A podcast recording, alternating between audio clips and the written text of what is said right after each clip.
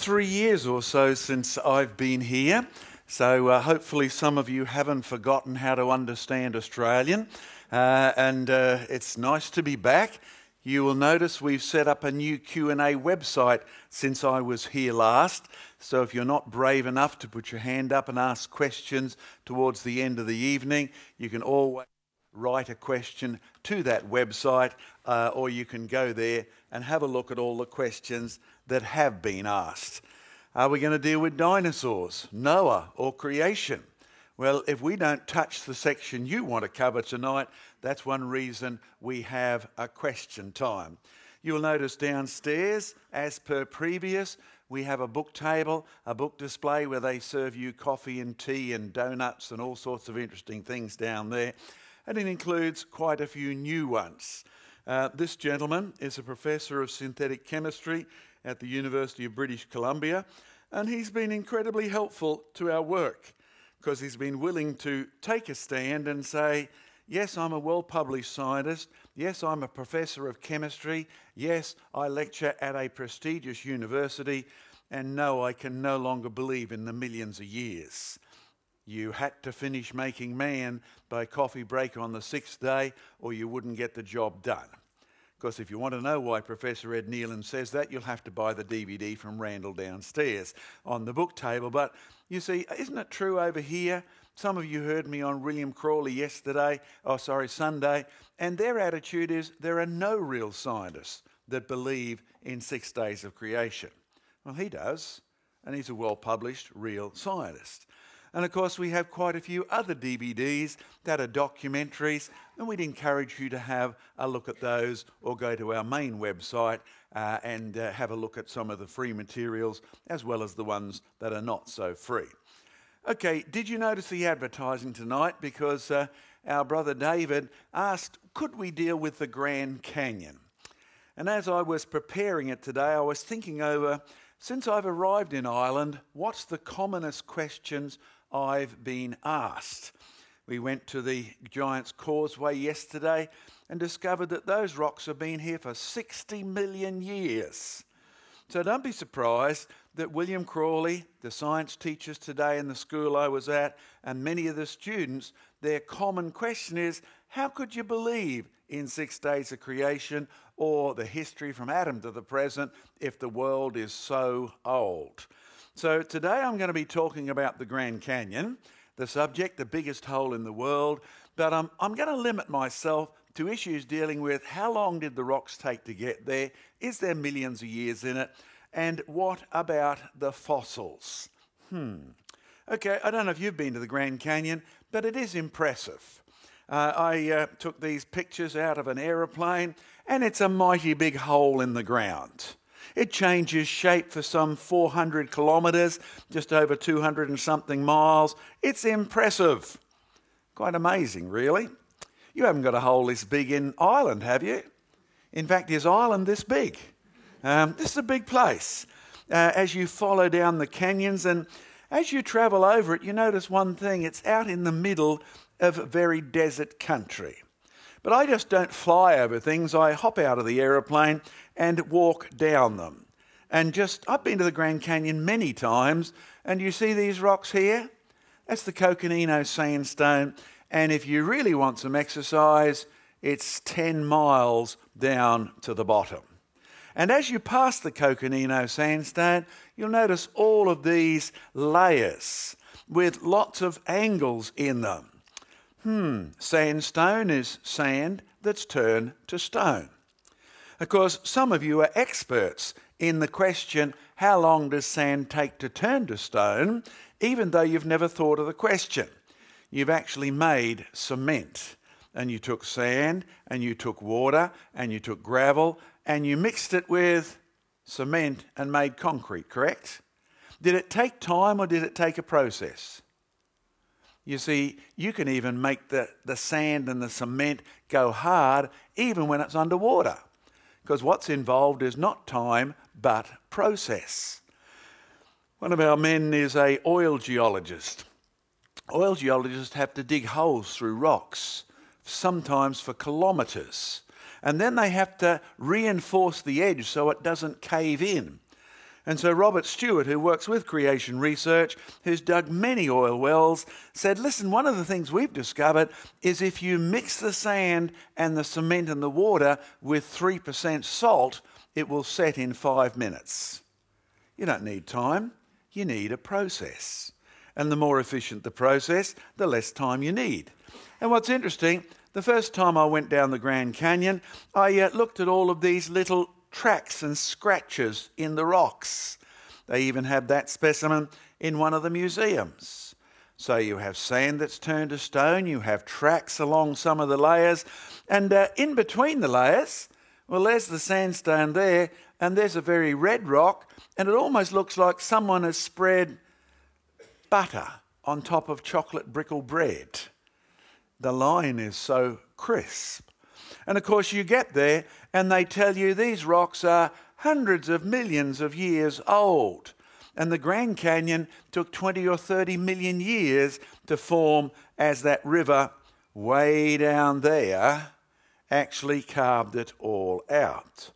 Now, we do have a main website, and uh, you can go and see some of the research we do even the stuff on the Grand Canyon, because we're going to be concentrated on taking you down to where that arrow is. But if you want to go to our main website and check up anything, whether it's the Tapeats sandstone or whatever, creation research, click search, then uh, end up in the Grand Canyon. But I do have to give you a warning. In case you do that, you will go to our website, which is being refurbished, has been for the past few months. It's a massive job after many years of having it up there, and you will see a little warning sign. Beware missing links. Think about it. Um, we can't guarantee that all the links on this work yet until the whole job is finished. Okay, the biggest hole in the world, part two. Uh, you've heard of Richard Dawkins?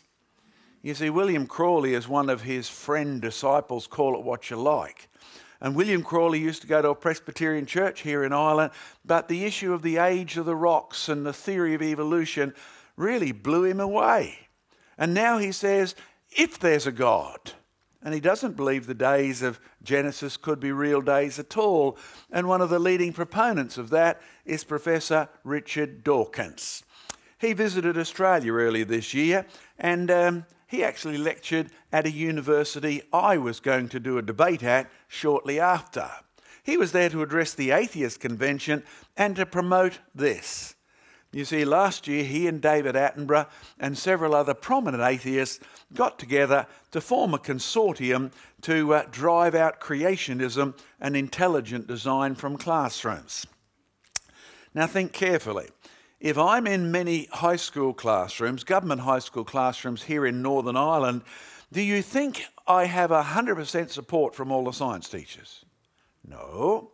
In fact, I can upset them very quickly by answering questions like, How long does it take coal to form? Answer, it doesn't take time to make coal to form, it takes a process. And if you've got the right process, you can make coal in three minutes. It just is cheaper to dig out of the ground. Do you realise they don't appreciate that so often? Because they've got a story of millions of years of swamps and they think things happen quickly. Hey, that's too much like what Genesis says.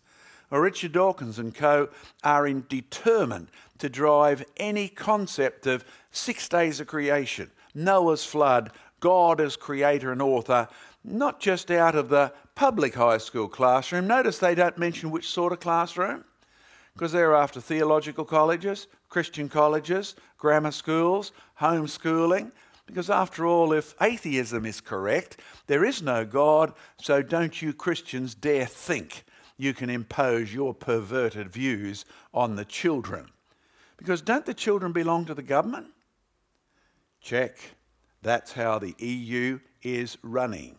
And if the children belong to the government, you have no right to teach them creation.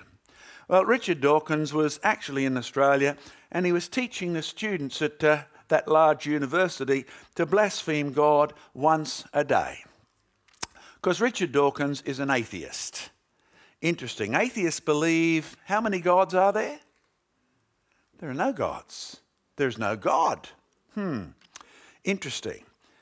Do you realize atheists have a distinct view about God's existence? but God has a very distinct view about atheists' existence. For the simple reason that the Bible says, only the fool says in his heart, there is no God.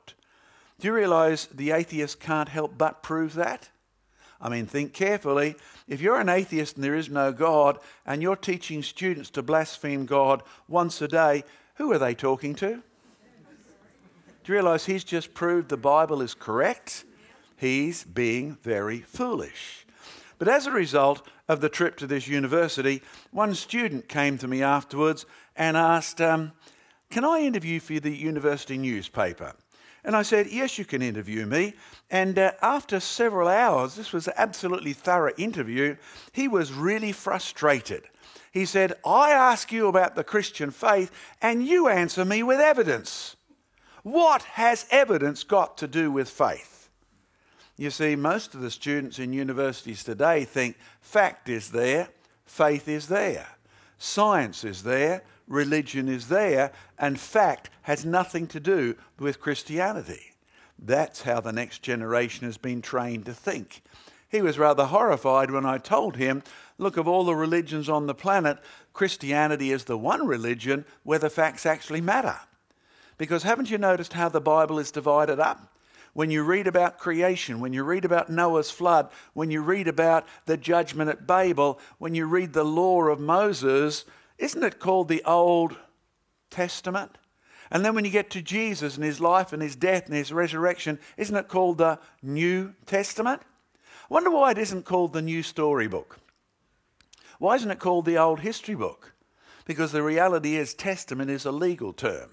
You get to write out one in your life, and it's called your last will and testament, and it's all about inheritance, isn't it?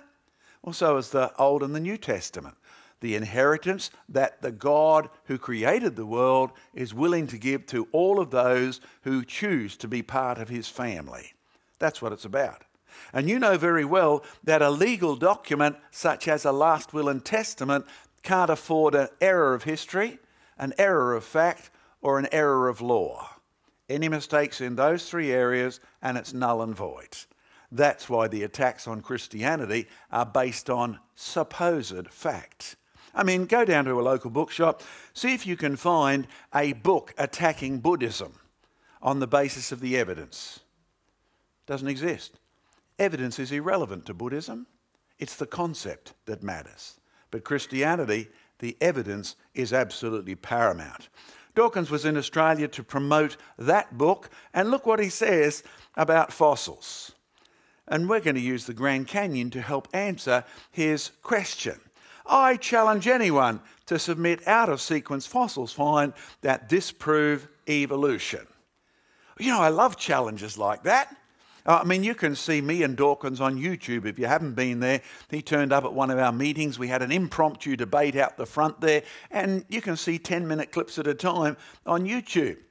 I challenge anyone to submit out of sequence fossil finds that disprove evolution. You know, in the schools and the colleges and the, the lectures and that that I've been to in the past few months, this is a very common question I get. At one meeting here in Ireland the other night, someone said, I heard Dawkins interview you and you didn't answer his question about why there aren't any rabbits in the Precambrian rocks. It's, it's the same question. You see, the theory of evolution says we all started out as hydrogen, and then we slowly evolved into cells, and then we turned into worms, and they turned into politicians billions of years later. Right? And so you have a sequence of creatures in the rocks, and the theory of evolution is based allegedly on that claimed sequence from simple to complex. Okay, back to the Grand Canyon. Let's go walking. Great exercise. You see, these measure me right down at the lowest fossil bearing rocks in the Grand Canyon.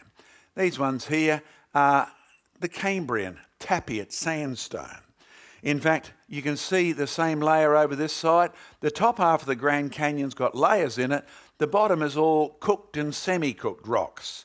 The fossils start there. Down here, you've got metamorphosed rocks. We're in the Cambrian Tapeats. Oh, you don't know what Cambrian means? Well, you know how some English people can't speak Irish? Well, they can't speak Welsh either, and neither could the Romans. And when the Romans got to the border of Wales and they saw those strange entry signs, they couldn't even pronounce CYMRU. What does it mean? And neither could the English later on. And the closest they got were things like Cambria or Cumbria. And so the rocks from Cumbria became known as Cumbrian or Cambrian. And really, it's a place, not a date. The first geologists were largely creationist clergymen. And all of these names refer to where the rocks were first studied. Okay, there's the Tapeats. These rocks here are supposed to be up to 2,000 million. These rocks here are supposed to be about 500 million. If you like the Google view, isn't it great we can do? I mean, I couldn't get my aeroplane up that high, but uh, there's me right there. Can you see me just there? Um, and I'm following one of these trails all the way down and doing research right along the edge of this very steep drop. You see, the Grand Canyon comes down in two big steps. It's sort of half a mile from the top to the bottom to the top of the first one, and then almost straight down another half a mile till you get to the bottom. And of course, what I noticed, and you can see my pen there for scale, is more of these little tracks. Tiny ones, little creatures that obviously scurried along and made little tracks course, I've been around them long enough to know one thing. If you look at creatures scurrying along on the beach, the next time a wave comes in, what does it do to all the tracks? Washes them away. So, unless this rock set hard quickly and unless it was covered up, those tracks wouldn't be there. But I was the first person to notice these. Oh, not the white sneakers, that's just there for scale, but these things. You see, I looked at that and I thought, that's not carved. That's odd. That's just like something has plodded in the mud and uh, it looks like a footprint. And as I have, um, well, you can even see what looks like little claw. Whoops. Whoops. Come on. This is a new machine. We haven't quite mastered this one yet. It even has what looks like little claw marks in there. And as I went round collecting some of these and looking at these, I uh, was reminded of a Chinese giant salamander. You see its footprints there? You see this shape here? I thought that looks pretty much like some kind of a footprint. And so over the years, we've been back quite a few times. We've made plaster casts, compared them with the footprints there, and had a look at what would that shaped foot do in a pile of mud that then went hard quite quickly. But finding one of these is no use. If you want to know whether Robinson Crusoe really has Man Friday somewhere on the island, one footprint is not much help. Two footprints are a lot more helpful, and a set of footprints will lead you to Man Friday. So over the years, we have um, followed these. Of course, I do have to tell you that once you get to this rock here, it's illegal in the Grand Canyon to do anything without a permit. And despite repeated applications for permits, the application comes back. You know, if you can prove these footprints are found nowhere else in the canyon, we'll let you excavate here. Oh, what's their issue? Well, these rocks are supposed to be 500 million years old. And if life evolved over millions of years, there were no creatures with legs that needed feet that big, right down at the bottom. Um, you know, in all the years we were applying for permits, we couldn't even get anybody from official to come down and look at them. In fact, it's only in the last series of guides to the Grand Canyon you'll read the little statement there are alleged footprints. At least we're getting somewhere in the bottom rocks of the Grand Canyon. We've been back there, we've photographed, we've mapped, we've plotted, we've uh, lined it all up. Very interesting. And of course, as you're doing this, you can actually uh, enjoy the heat. You can also um, watch some of the rich tourists coming down the easy way on donkeys. Do you see them here? It's interesting to talk to the wealthy people. This is expensive to do, by the way. It, it's, um, it's 10 miles from the top down to here. Most people find walking down just as exhausting as walking up. So the rich people hire these donkey caravans and down they come. And then when you talk to them when they get back up, they vow never to do this ever again. Why? Because the road, the little path is about this wide, the donkey is about that wide, and when it wiggles this way, it hits the wall. When it wiggles that way, you can see 3,000 feet straight down.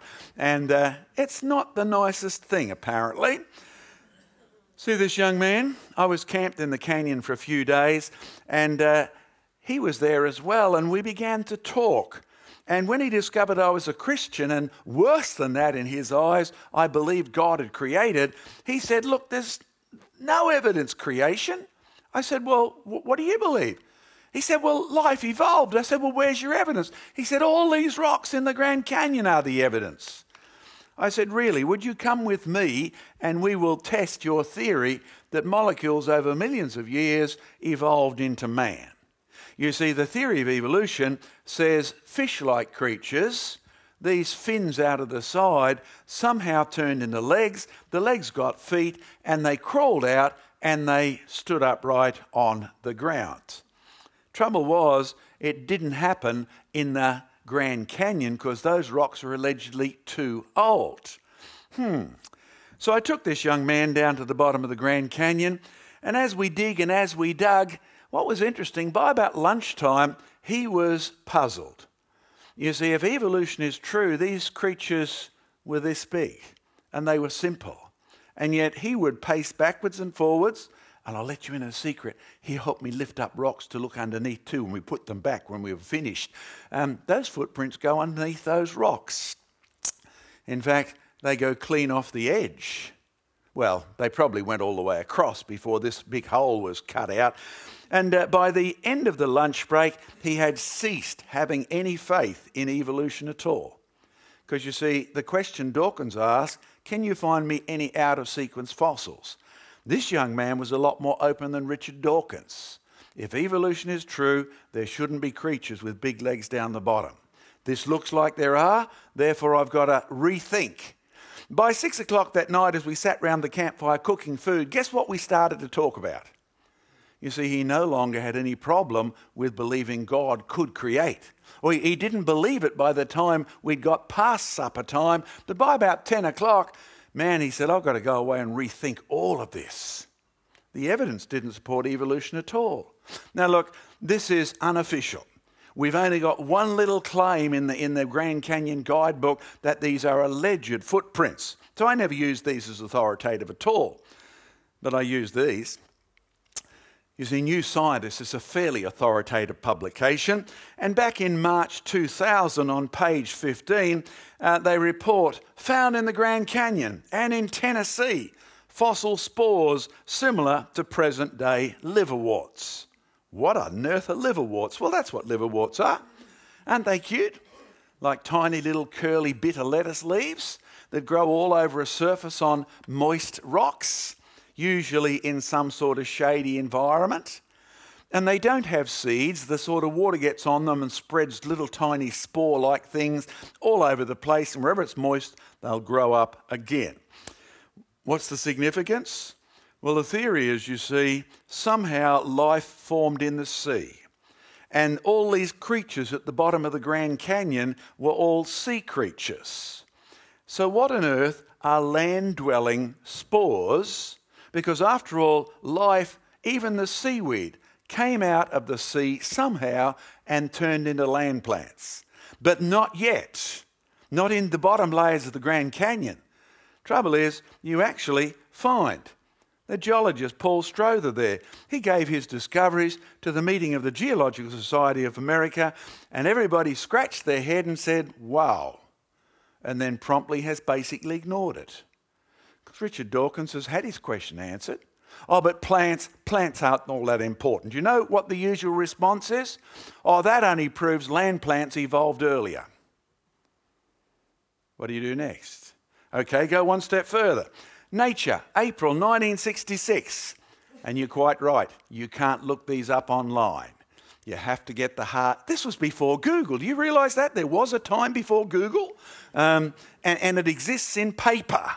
So you have to go and check these out. And Professor Ed Neeland provided me initially with these references.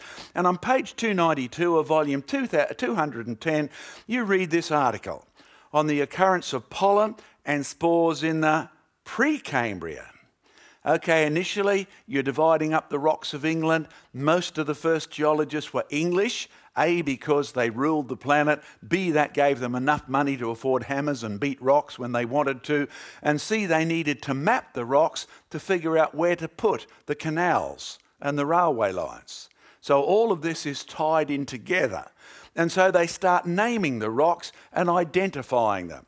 How do we get words like Precambrian? Well, you go to Wales and the bottom layer there is Cambrian. It's got fossils in it. And, and you say, okay, this is Cambrian, and up here, well, the Ordovician people used to live here, so we call this Ordovician rock. It's really a joke because the Ordovician rock has got extinct creatures in it, and the Ordovician people no longer exist. Oh, you didn't laugh. You don't get geologists' sense of humour. It's as simple as that. That the reality is, these are where these names comes from, a mixture of location and a little bit of history. But then you go to places like Australia, and you find underneath the rocks they labelled as Cambrian because the fossils are the key. There's another set. So, what do you call them now? Under the Cambrian, Precambrian. Okay, so these rocks are now supposed to be over 550 million years old. Notice the author, notice the date. This is a long time ago. You look it up. In fact, some of you weren't even born back then, isn't that true? Yeah, it is. Okay, Stainforth says the entry of pollen into its present site defies simple explanation. What's he talking about? Well, usually the Precambrian rocks have been messed up even by their own weights. If you don't understand what I mean, go and get a bucket of sand and fill it up, and then put a second bucket on the top and fill it up. And each bucket of sand is incredibly heavy. And by the time you get 20 or 30 or 40 buckets of sand, what you discover is the bottom bucket is starting to be deformed by the weight of everything above it. You get a thousand buckets of sand, like the weight of all the sand in the Grand Canyon, and everything under that is being compressed. Pressure, do it yourself, press on your hand, heat generates, then the heat acts, makes the chemicals react. And so many of these are actually sub-cooked rocks. And he goes on to say, by no conceivable physical means could the pollen have entered into, well, that's what this means, half cooked. Volcanic rocks have been melted. Sedimentary rocks laid down in water, metamorphosed, the ones in the middle. Some of you have bought morphing toys for your kids and grandkids. You know, the ones that change shape? Metamorphic means the middle shape, not at this end, not at that end, somewhere in the middle. And you say, why is he going into such a big explanation all about trying to explain this paradox? The answer is very simple. Do you remember the dinosaurs that lived way above, according to the evolutionists, way above the rocks of the Grand Canyon? Top rocks of the Grand Canyon don't have any dinosaurs in, they just have a lot of American tourists on top. But above that, you will find the layers. I've been over there in Arizona collecting dinosaur bones from some of the Indian reservations. But the Grand Canyon is still quite a few layers down. Hmm. Grand Canyon, pollen. But pollen is supposed to be from flowers, agreed? And according to the evolutionists, you don't find fossil flowers until the dinosaurs appear. I'll vouch for the fact that fossil flowers exist. I've got dozens of them in my collection. It's interesting. How on earth can you bury a flower quick enough to preserve it? But you do. But you can't have pollen, according to evolution, until the dinosaurs appear. These rocks are roughly 500 to 600 million years or more before the dinosaurs, according to Dawkins, according to William Crawley, according to David Attenborough, according to the high school textbooks, and the What's the name of that group that runs Giants Causeway? National Trust, isn't it? According to them as well. Because they say the dinosaur rocks are over to the west of Grand's Canyon and they're older than the rocks at the Giants Causeway. So he spends a lot of time saying, look, the reality is these fossilized pollen are actually in the rocks. Oh, last bit. Pollen floats around in the air, correct? It's a devil of a thing to keep out if you're trying to analyze a rock because you can cut through the rock and you mightn't have known it, but there's pollen all through the air. And it might settle down and you'll take a picture through a microscope and say, hey, I've discovered fossil pollen. No, you haven't. You were just dirty and untidy in your preparation. The pollen just fell out of the air. So his problem is hey, here we've got cooked pollen. The cooked pollen didn't fall out of air, it's actually in the subcooked rock. Okay, 1966 he said that. The reality is, that means it's nearly 60 years since we've discovered this, and nobody has been able to refute Stainforth's work. By the way, Professor Dawkins was a young man in 1962. And then he spent all his career at Oxford. And he has access to all of this. And yet he's telling you, find me one fossil, one fossil only. And, and, and it'll throw evolution out. He's not interested in the evidence at all. As I said, have a look at him and me versus uh, him versus me on YouTube, and you will get the impression it's not about evidence here, it's about attitude. It's about whether you're willing to humble yourself before God who was there, or you only want the arrogance of humans who weren't. That's the conflict, really. Um, don't be surprised that uh, Stainforth said that nearly 60 years ago. Professor Thomas Kemp wrote a book in 1999, Oxford University, and look what he says. As has been known and puzzled for well over a century, virtually all the animal phyla and most of the contained classes first Oh, you wonder what they are? You know how we divide the animals up into groups and subgroups? So you have Homo sapiens. Homo refers to the big group of people, sapiens is our subdescription.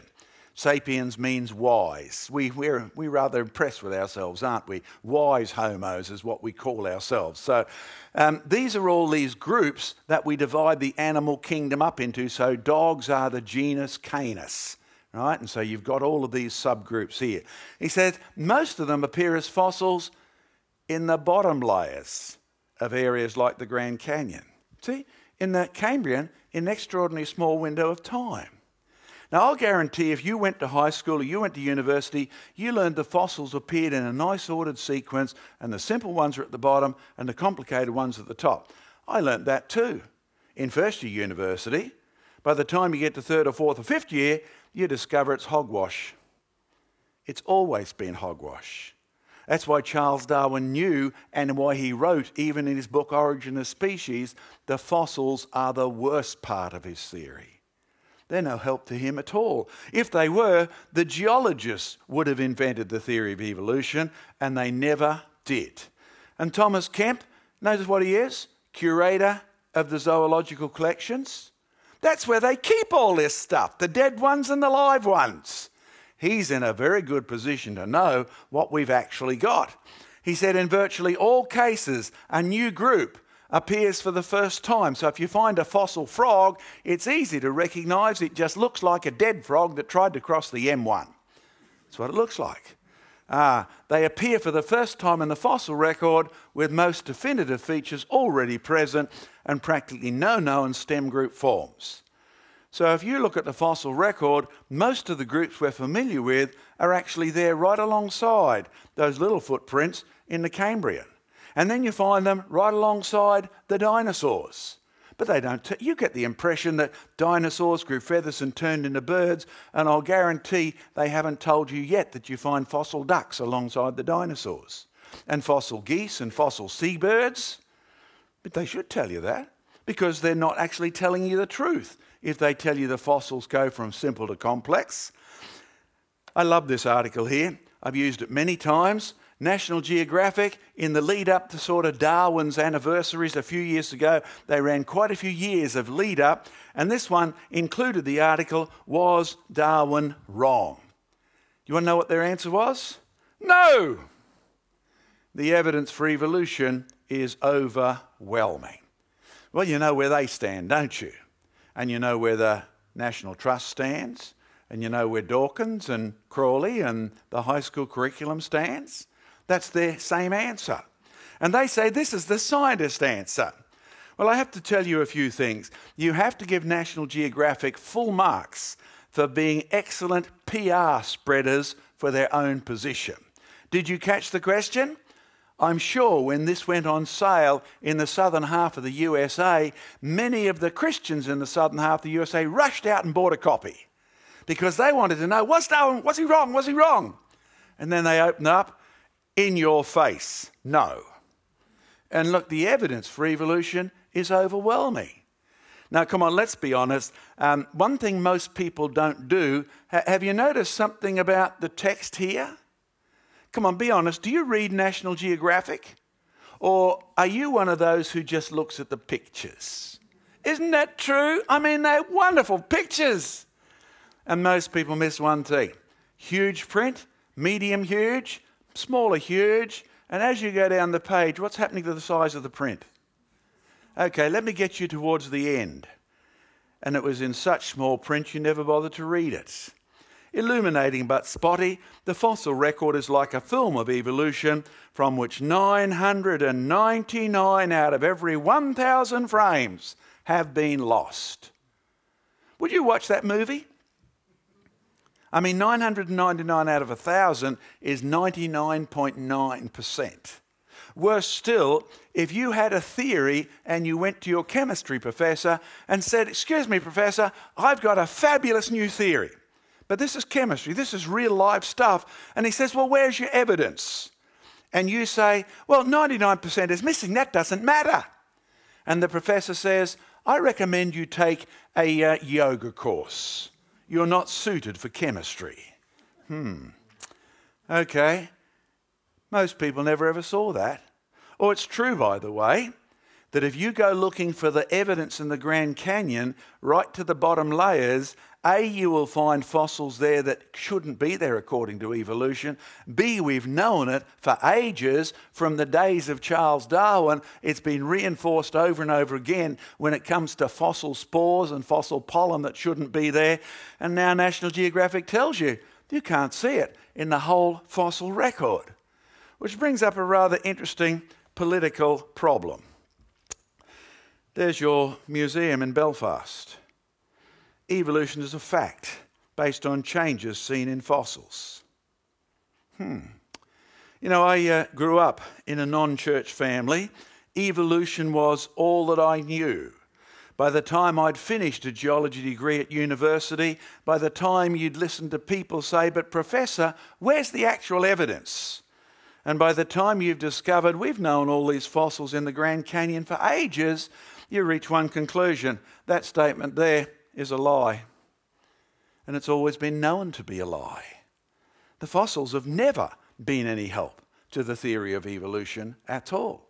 The Grand Canyon rocks are no help to providing evidence that anything apart from what Genesis says is the history of life on earth. I mean, if we can recognize fossil liverworts, you know those lettucey looking plants?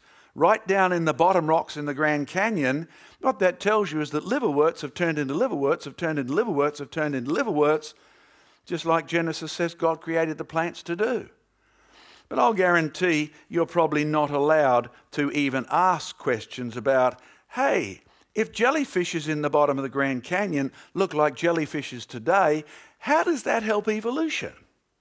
You know, I'm uh, doing quite a few schools on this trip, and with one of the schools, we found a very interesting change in attitudes. Their uh, statement was, You can come into our school, but you can't ask the students questions, and they will not be allowed to ask you questions. Wow, what are they scared of? What's their problem? Well, their problem is, you see, that's a lie, but yet it's the party line in the high school textbook. Evolution is a fact and evolution is based on the fossils, when you can just go digging up fossils around Ireland and discover it never has been and it isn't. Okay, let's um, move on to part three. Then Randall's going to join me for a few moments, and uh, we'll uh, then give you a chance to ask me some questions before we finish off tonight. And they serve tea and coffee, and man, we ate some wonderful donuts beforehand. I don't know what they've got for you, but it was fabulous when we got here. Okay, there we are.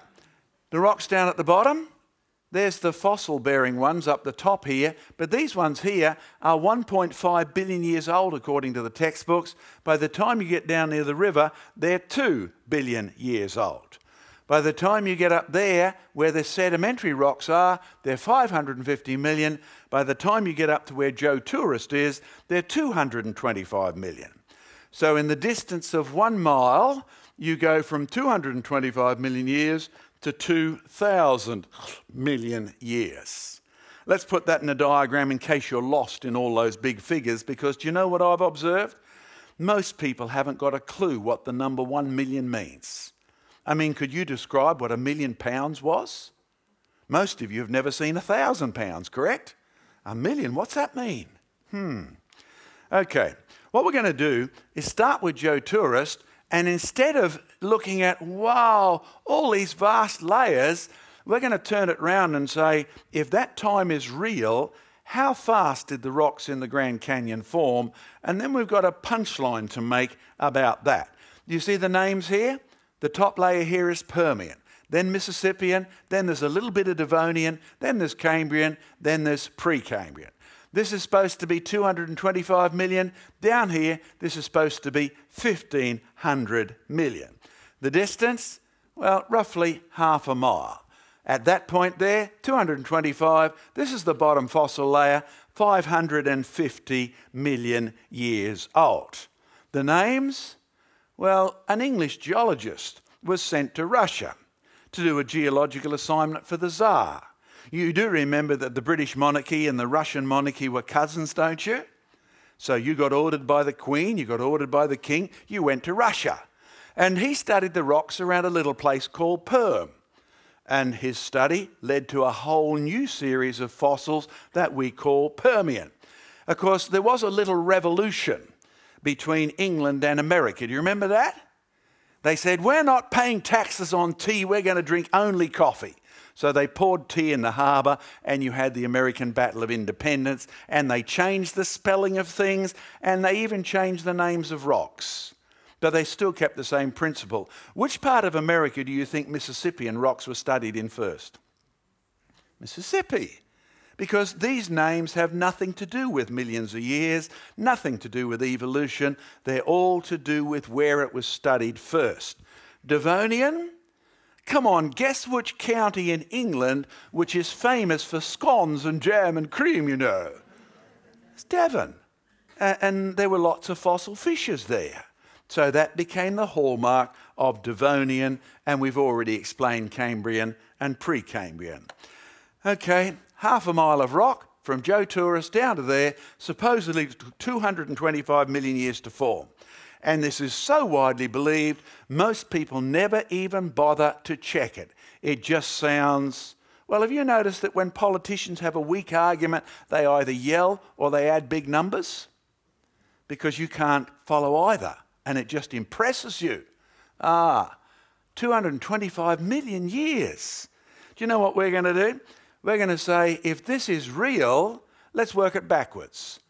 Instead of saying it took 225 million years for this rock to form, we're going to ask how much rock would have formed each year if that time is real.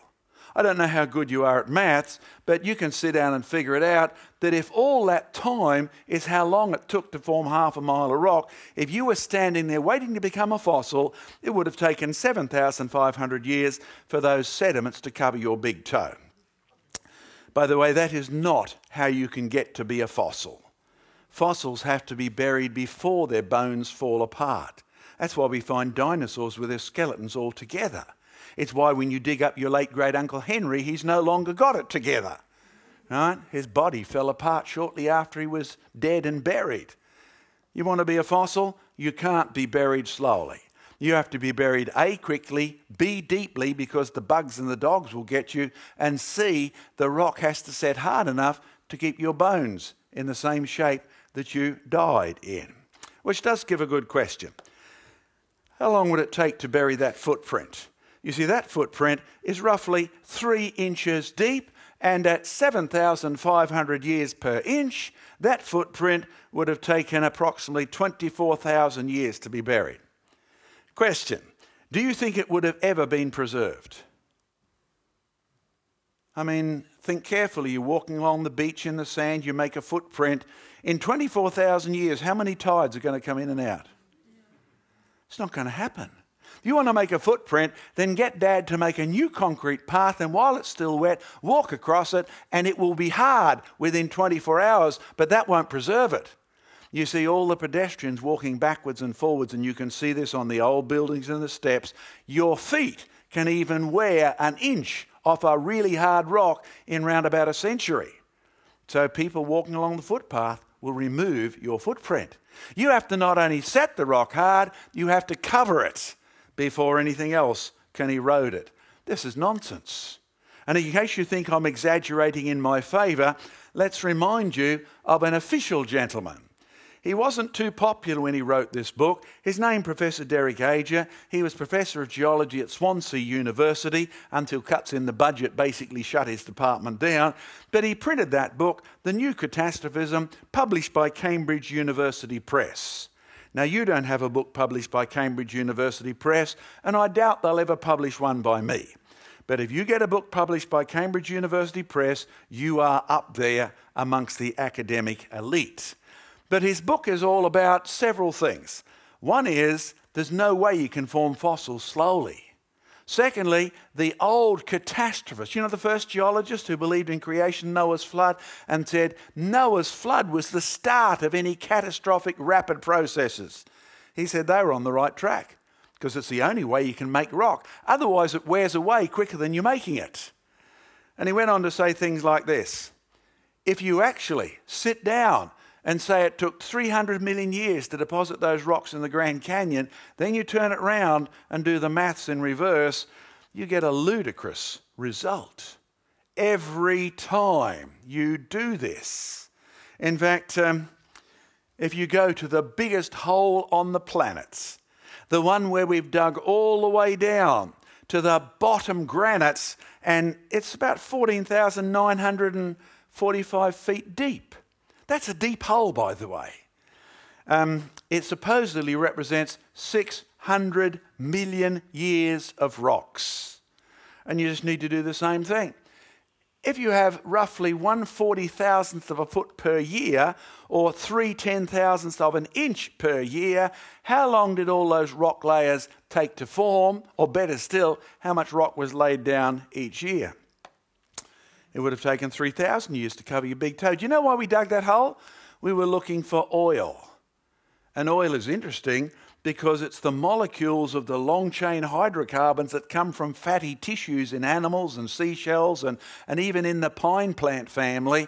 And they break down into shorter chains like octane and pentane and things like that. And many of them are smaller molecules like methane. And the reality is, if you took 3,000 years to cover your big toe, as one geologist said to me, at that rate you'd never trap any oil. Easy to prove. Go and shoot a cow, leave it out in the field. You leave it out in the field, what will the dogs do to it? Eat it. What will the crows do to it? Strip the bones bare. Grandpa comes back in a year's time to collect the fat from the cow to turn it into wax or candles. Is there going to be any left? Nope. If you want to use the fat from the cow and melt it down and then use it for candles or for old fashioned diesel trucks, did you know you could used to be able to do that? Um, you could make your own fuel if you wanted to. And if you want to use it for that sort of fuel, you can't do it slowly. You have to do it quickly. 3,000 years to cover your big toe. Can you see why Professor Derek Ager said that? If one attempts to calculate the rates of sedimentation in the past, the results are usually ludicrous. Now, let me make a very politically incorrect comment, particularly in reference to the Grand Canyon. You only get ludicrous results from ludicrous theories. I mean, have you had a look at some of the countries that are taxing climate at the moment? In the stupid thought that they can control it? I mean, that's not what they're ever going to achieve. But it's ludicrous. I mean, the reality is when you look at so many theories we have, whether it's about economy, aren't there some politicians who think if we just print more money, we'll make the economy work? That's ludicrous. It'll never work. It's not how we got the economy in the first place. And the same is true when it comes to rocks and fossils. You have a ludicrous theory, you'll always get ludicrous results. Okay, can you cope with one more very important point before Randall comes up? Says 8.30. That's we're doing, we're doing really well. Let's try it. It's a very grand canyon indeed. See the tiny little river down here? And what's interesting, of course, is this is supposed to have carved all of this area out over some 400 kilometres, 200 and something miles, over 40 kilometres wide, uh, nearly 18 miles wide in some places, and a mile and a bit deep. But as Professor Derek Ager says, nowhere in the world is the record, the geologic layers, or even part of it, anywhere near complete. Even in the Grand Canyon of the Colorado River, and the adjacent sections along the Little Colorado, surely the finest record of geological history anywhere on Earth, there are huge breaks.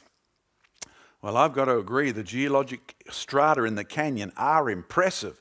You can see them on quite a few of our Darwin DVDs. We take you there so you can see them for yourself.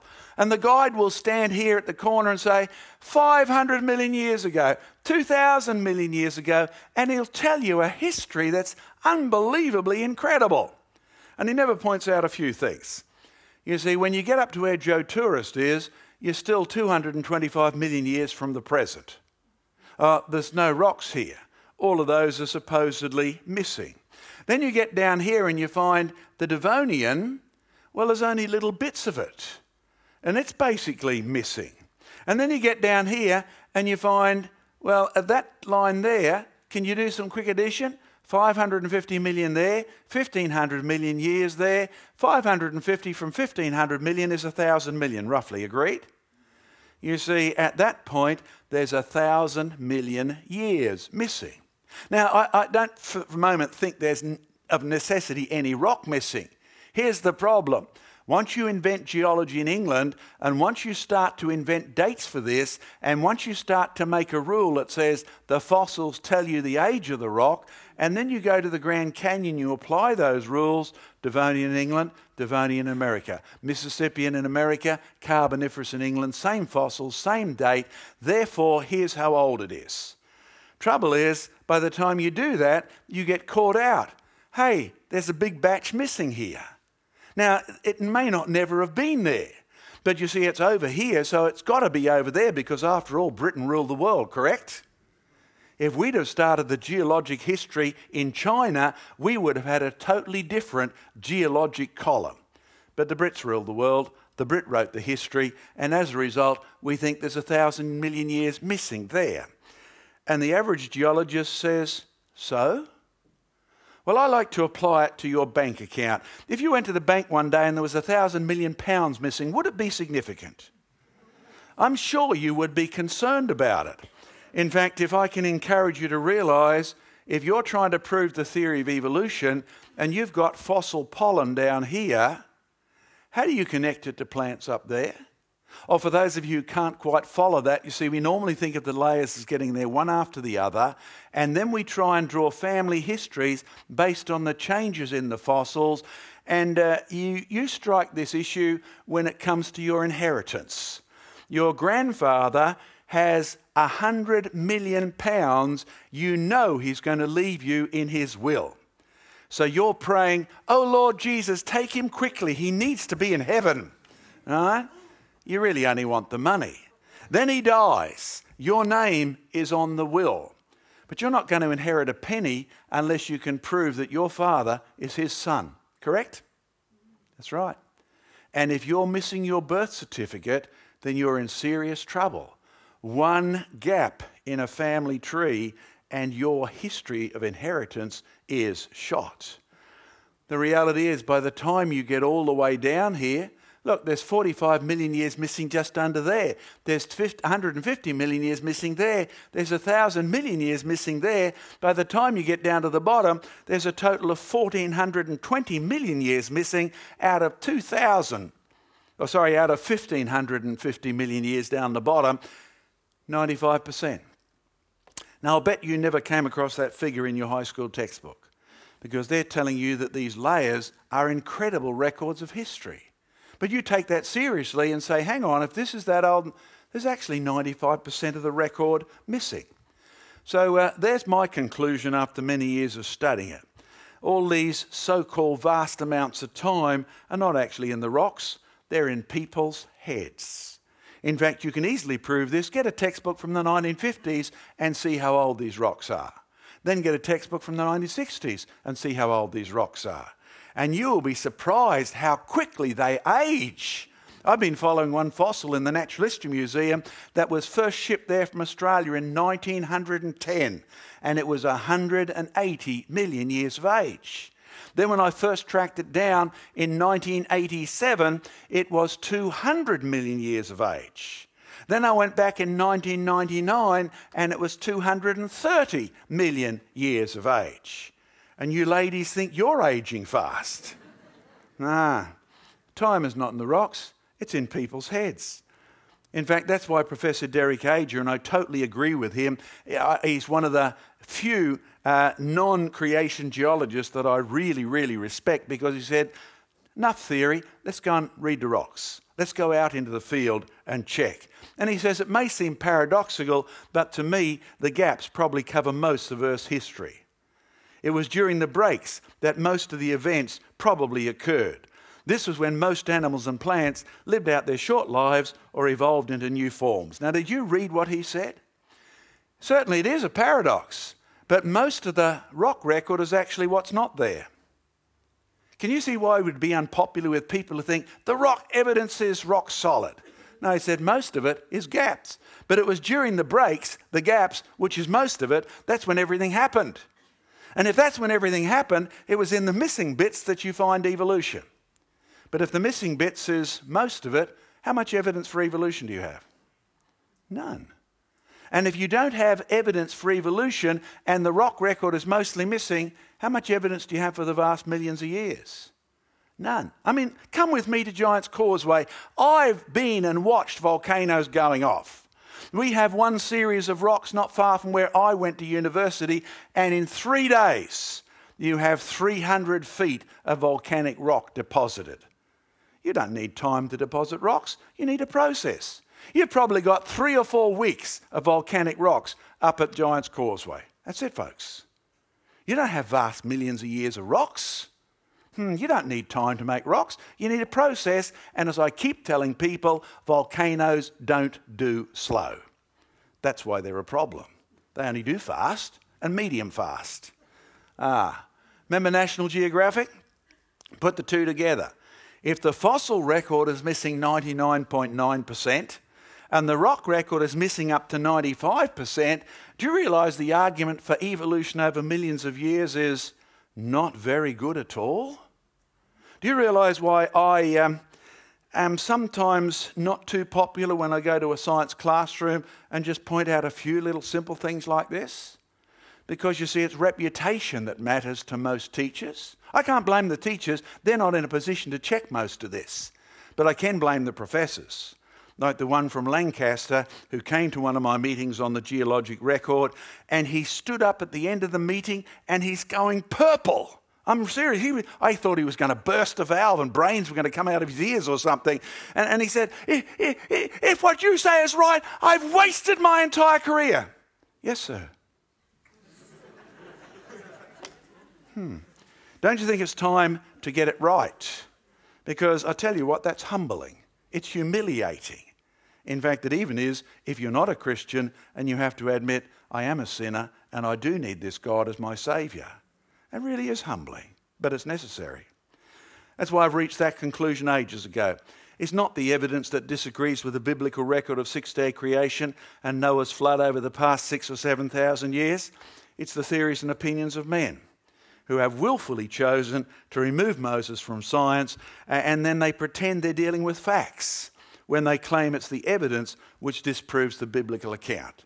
As I said to the students today at school, and I keep saying to university students, and I said it on William Crawley's program and that, you want to check anything, ask, is this theory that you're throwing at me, or is it fact? One of the kids said today, What do you think of the Big Bang Theory? The reality is, Big Bang Theory disagrees with just about everything in Genesis. But when someone throws it at me, I say, come back when it's the Big Bang fact. I'm not worried about your theories at all. The theory of evolution disagrees with just about everything between Genesis and Malachi. But it's not a fact. That's why you're not evolving. That's why, since I've seen you three years ago, I'm doing the opposite. I'm actually going down the hill. I'm devolving. I'm degenerating. Man, that's the real history of change on the planet. Well, listen, Randall's going to come up in a moment. Uh, I'm going to give you a chance to ask me questions. I'm going to grab some water. Randall's going to tell you roughly what we're going to be doing next, where he can spot us, etc. So, Randall, come on out and talk. Hi, how are you? Um, just in relation to um, dinosaurs and their extinction, um, I just have a little bit of trouble with um, the ark and all two of every animal being mm-hmm. included, and where the dinosaurs get parked in evolution or well creation. Um, that's that's my question. Okay, good. Uh, did they get stuck with the Irish unicorn? Is the real issue here, and uh, not make it on board? Um, okay, what you'll find is remember the story that Genesis records on the 600th year the, of Noah's life in the second month on the 17th day of the month, and it reads just like a diary. You know, it's not like once upon a time there was a boat made, right? And then it tells you exactly how big the boat is, albeit not in modern dimensions. It mentions it in cubits. Cubits is from there to there. And so if Noah was bigger than me, the boat was bigger than you think. So there's the first limitation most people don't build into their thinking. We think Noah's only our size, and the American translations of the Bible are more guilty of that than anything else because they have the ark 450 feet long and they mean American feet. Right? So the ark is measured in cubits, and the bigger Noah was, the bigger the cubit was.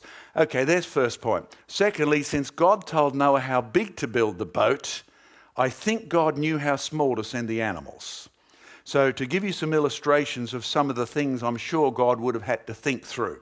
Remember the old question? If two rabbits got on Noah's ark, how many got off? All right? So, if you think carefully, in the world before Noah's day, the people lived vast ages. So, the implication is the world was so good, their whole lifespan was stretched. But what most people don't notice is most of them didn't start having kids till they were well over 100. So their whole lifespan was stretched. So if they live longer, the rabbits live longer. So they didn't start breeding after six weeks. Right? They probably lived much longer than today and they didn't start breeding till they were 10 years of age. So, problem number one is easily solved. You don't send mature sexual adults, you send immature juveniles. Okay, now that then raises if you're not going to send the really big ones, how small is the smallest you can send? Well, the interesting thing is, despite the size dinosaurs many of them grew to, they always started out out of the same size eggs you get from crocodiles. Crocodiles are in the Archaeosaurus family. Their eggs are about that big, no matter how long they grow. And what you find is we dig up dinosaur eggs, and they were all roughly the same sort of size, no matter how big they ended up. So, point number two is I suspect God sent A, immature juveniles, and B, smaller versions of the same. Not dwarf ones, but ones that were small enough to actually fit two of every kind on board. Thirdly, you will find that why do many of those big reptiles have tails? We have discovered in Australia that crocodiles have tails not to beat you to death right? They can use them for swimming, but we discovered the hard way we caught one giant crocodile. And somebody said, I'm going to take this to my, my crocodile collection zoo. And so they put this crocodile, they took him out of his water, took him a long way away, and they discovered crocodiles have ten tempers. They throw tantrums. This one sulked and it refused to eat. And of course, they were really worried this guy's going to die. He refused to eat for 18 months. And then he got, okay, I'm done. And away he got up and walked away. And in all that time, he lived on the food in his tail.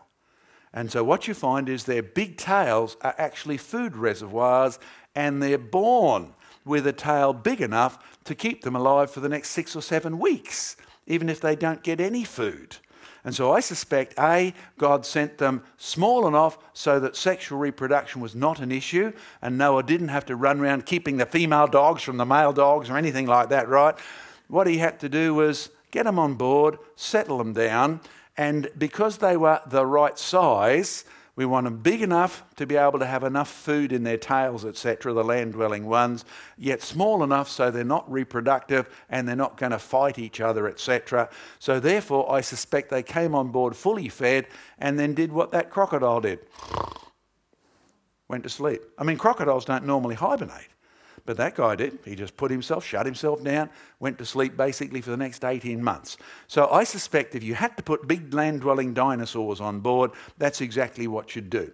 Pick the right size one. Since you've designed the boat, you've told Noah how big, how long, how many floors, you know how small to send the animals. When it comes to getting off the ark, think carefully. Since Noah's day, or a bit closer, since the last 400 years, isn't it true we've seen a lot of creatures die out?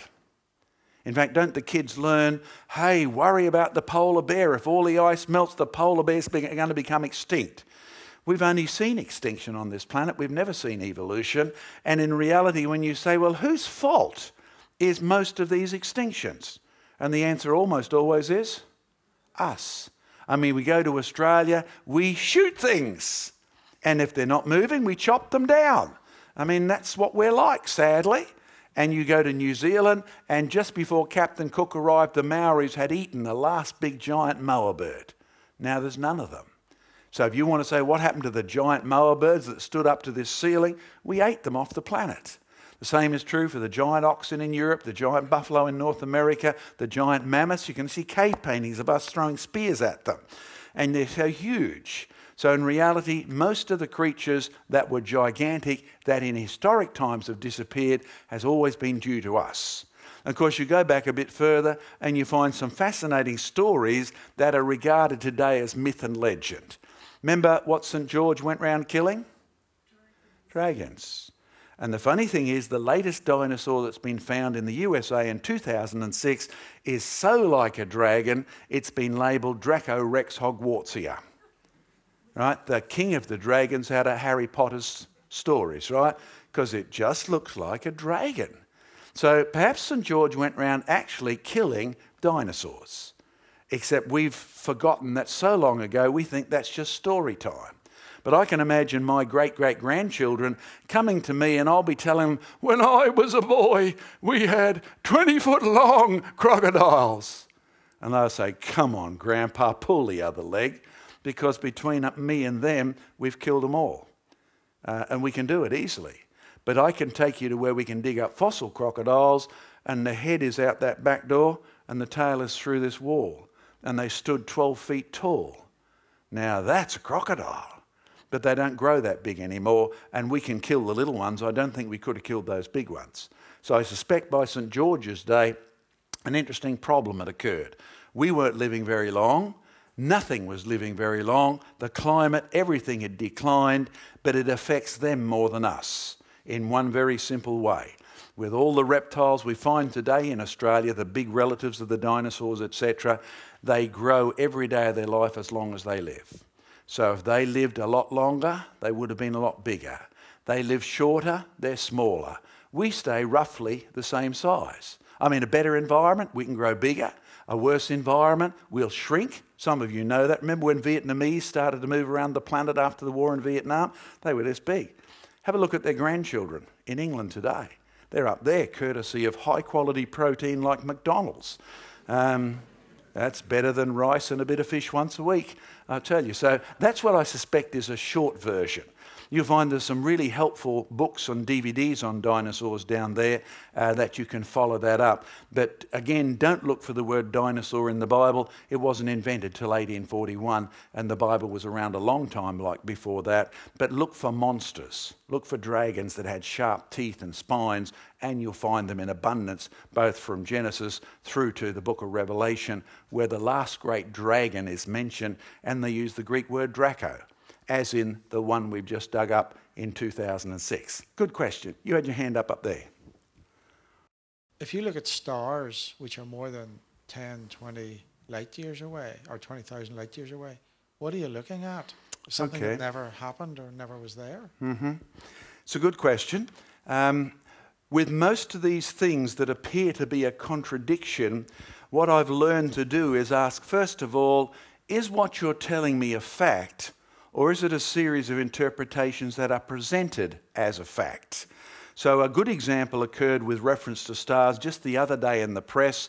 Uh, every Thursday, you may have noticed, they put a summary in many of the main newspapers of the latest discoveries that will be mentioned the next day in the popular science press uh, or the very academic science press. And this article was all about a massive water cloud found in space where a new star was forming. Hang on, hang on, let's get this straight. What we've actually observed is a light reaction from the, the electronic bonding in hydrogen and oxygen. That's what we've observed. We interpret it as water, and it's probably a pretty sound interpretation. But the minute you tell me this is where a star is forming, you're talking not fact at all. Because according to the theory of star formation, they're supposed to take millions of years. So we've never observed a star forming. We couldn't. It just takes too long, according to the theory. So what we've seen is a blob of water in space that's acting as a gas. So distinguish between the interpretation versus the facts. Okay, how do we find distances to stars? There's the first thing to check on. Some of you may do navigation. You know, you take your ship out to sea, you get your little compass out, you get your little dividers, you measure the angle to that headland and this headland, and, and you work out mathematically from the triangle where you are. In Earth, you get the biggest triangle, you make the edge of the orbits of the, the, the Earth, and you take a triangle out to whatever star you're interested in. But of course, the further away the star is, the thinner the triangle gets to, to a point where you can't actually do any maths with it anymore. So after that, you have to ask, how do we measure the distances beyond that? The reality is, what you do is you have a theory. And your theory is related to the age of the star, which is related to the Big Bang theory, which is related to how far out from the center it should be, which is related to your interpretation of redshift and blue shift. Ah, now let's get down to how many interpretations were involved there. Let's just take the last one because the whole Big Bang theory, which gives us all these values, Hubble's constant, etc., etc., what you'll find is all of these are not facts. They're actually interpretations. And if you like astronomy and you want to see alternative interpretations to this, look up the astronomer Arp. He's not popular with his colleagues because he said redshift is not caused by light actually being stretched as stars travel away. Redshift is caused by light getting old. Ooh. Now, the minute you interpret light that way, the whole shape of the universe changes. And he's incredibly unpopular. So here's what you find. Firstly, most of these distances beyond the point of triangulation are not facts but interpretations. But even if they were facts, I've got no problem with an immense sized universe because the universe reflects the nature of God, and I think the immensity of the universe is designed to remind us hey, God's even bigger than that, right? It's designed to impress us. So we will never know the size of this, this system we're working in. In fact, there's a statement in Jeremiah where God says, If you can count the stars and if you can measure the heavens, I will cancel my covenant with David. And you think, wow, that's pretty impressive, right? So we can't do it, even though we try. Secondly, you will find that here's the real problem. I had a professor of physics come up to me and say, It can't be as simple as just six days, six or seven thousand years ago. And I said, Why not, Madam Professor? She was physics, University of Manchester. She said, Well, the Big Bang Theory says. I said, There's the problem. You come back to me when it's a Big Bang fact, not a Big Bang Theory. And in your Big Bang Theory, basically all your assumptions contradict what's in Genesis. It's not the data, but the interpretations. And here's the most serious one Genesis 1 says, And God said, Let there be light. And there was light. And God called the light day, and the darkness he called night, and the evening and morning were the first day. And that's three days before there were any stars. So the position of Genesis is the light was there before the star. The position of the Big Bang Theory is the star was there before the light. So it's not the data which is causing the problem, but your, start, sorry, your starting point by faith. They assume the star was there first. In fact, as I've suggested, if any of you want a Nobel Prize and a good PhD, here's a little dilemma for you to solve. We geologists love leasing out our coal mines to physicists for catching neutrinos. Why do we do that? Well, it's dark, no other radiation gets down there. But in reality, what you've got is these little particles coming from places like the sun. And our theory is the sun is a star, it's generated all the light, and it comes from nuclear fission and nuclear fusion, and therefore it should have X number of little particles coming from it. Great, let's go and check. Problem after 30 years, we still don't get the right number. Something's wrong with our story about how the sun works. No, you won't hear this in year eight astronomy. It's presented as solid proven fact when it's anything but that. Here's my suggestion for a solution. Since God made the light first and the sun afterwards, if you can figure out how much energy contribution is made particularly through having the light separate from the body, then you will solve this problem and not only get a PhD and a Nobel Prize, you'll probably find lots of commercial applications for use of non-sun uh, originated particles. Um, but I'm, I'm not a physicist, I can just suggest the problems. But there is the real cause of the dilemma. It's where you think the light came from and which was there first. Okay, I'm going to stop there because we could get a lot deeper, and I can already see some eyes glazing over when we start mentioning neutrinos and things like that. So you and I might want to talk about that one a bit later. Randall, come up and